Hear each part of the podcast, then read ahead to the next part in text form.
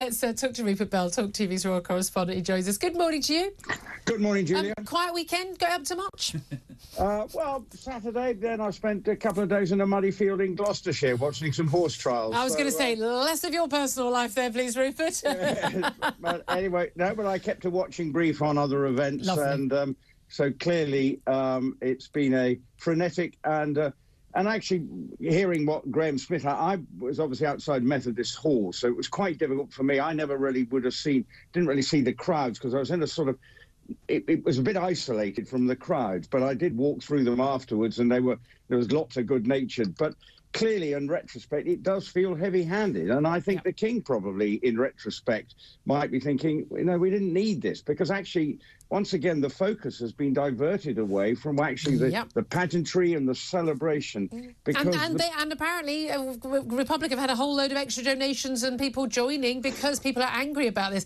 I mean, this is the crazy thing. They should, you know, the protest went off anyway. They should have allowed the protest. The police should have, you know, uh, taken action. It's quite clear. I agree with Graham Smith that this was a premeditated decision. It, almost undoubtedly had uh, had political uh, direction, and and uh, you know, questions need to be asked.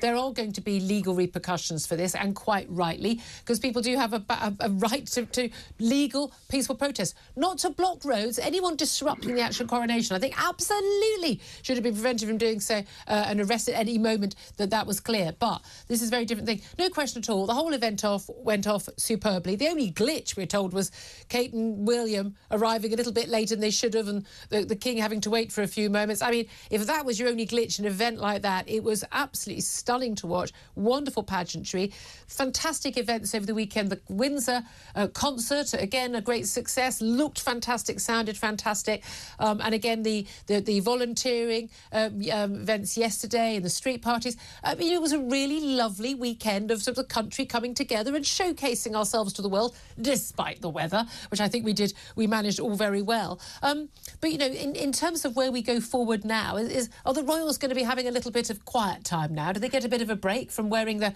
heavy crowns and shaking hands every three seconds? Um, I, I imagine the king might just be letting the air out of the balloon and relaxing, maybe in Highgrove. I mean, he went there on Saturday night um, because, which is near where I was in uh, Badminton, just to sort of before he went back to Windsor, because that is his sort of place he can wander around his garden and just sort of chill out. And I think he probably might want to. Bearing in mind, he is 74. His Yeah. wife, the Queen, is 75. So it was a, a full-on emotional weekend for him, more than anything else, because finally he has been crowned king of this country. But clearly, he will be frustrated with the fallout and frustrated with other headlines that are around this morning about what he has done over Well, recent months. let's talk. Let's talk about that headline. It's the headline about um, Boris Johnson and and uh, and then Prince Charles having a bust up over the government's Rwanda scheme, uh, and it's claimed by Guto Harri, who was uh, Downing Street uh, um, uh, chief communications chief um, for the the Prime Minister, uh, as then was Boris Johnson. An extraordinary clash. The Prime Minister at the time rounded on the Prince of Wales and warned him against interfering in politics.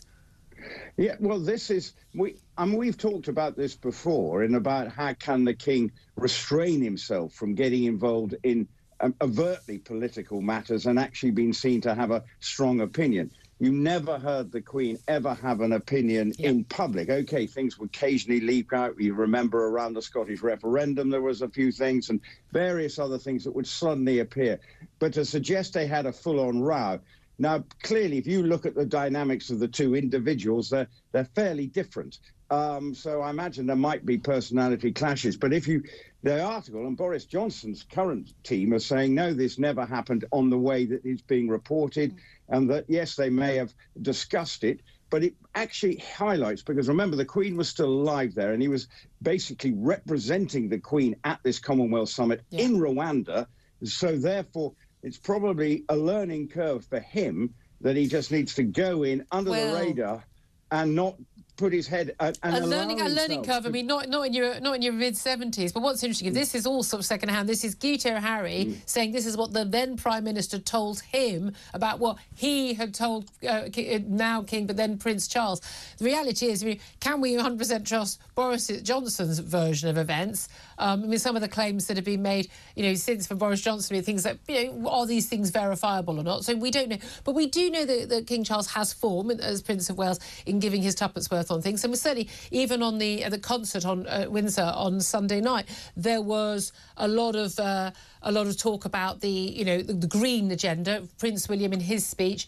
And again, that is very politicised now. But if everyone can pretend it's not, it is. When people can't pay their energy bills and we have blackouts, the net zero uh, policy, the green agenda, is absolutely going to be foremost number one big uh, policy debate in this country. And the king, we know which side he's on on it. Well, it's all right for somebody who can pay his bills and can uh, put his make, make his fast cars run on side or whatever it is he's done with his Lamborghini. But for most people, they don't have access to 10 different palaces and they don't have servants and they can't pay their bills.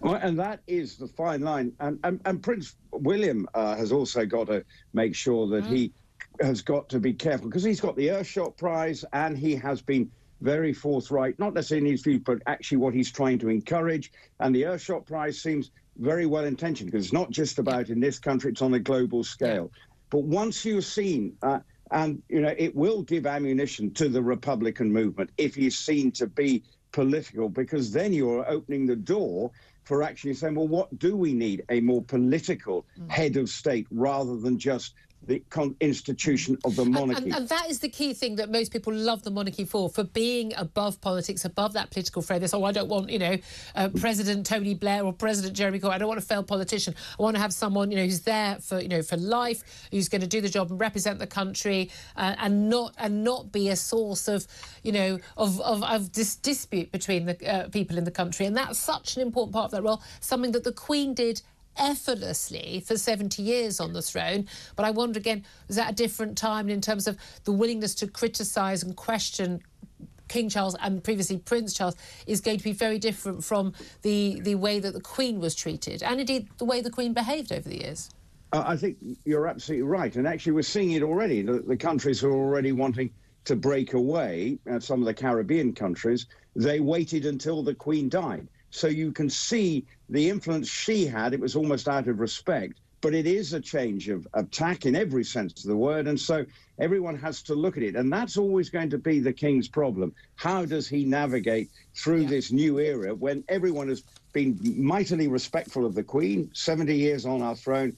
We've now got a guy who's into, what, seven or eight months, nine months into his tenure as our monarch, and he has got to learn. And look, he's accepting of countries if they want to change him back away. He's not going to make any a fuss about it, but he knows that everyone is analysing his every move in an era where you know everyone is uh, up popping, giving quotes about something. Um, you know, including Guto Harri. You know, reacting in his position as uh, as he was the former communications Indeed. secretary. So he, it's very hard for the king but he basically has to learn how to just less is more, just basically go, lovely to meet you, and leave it at that.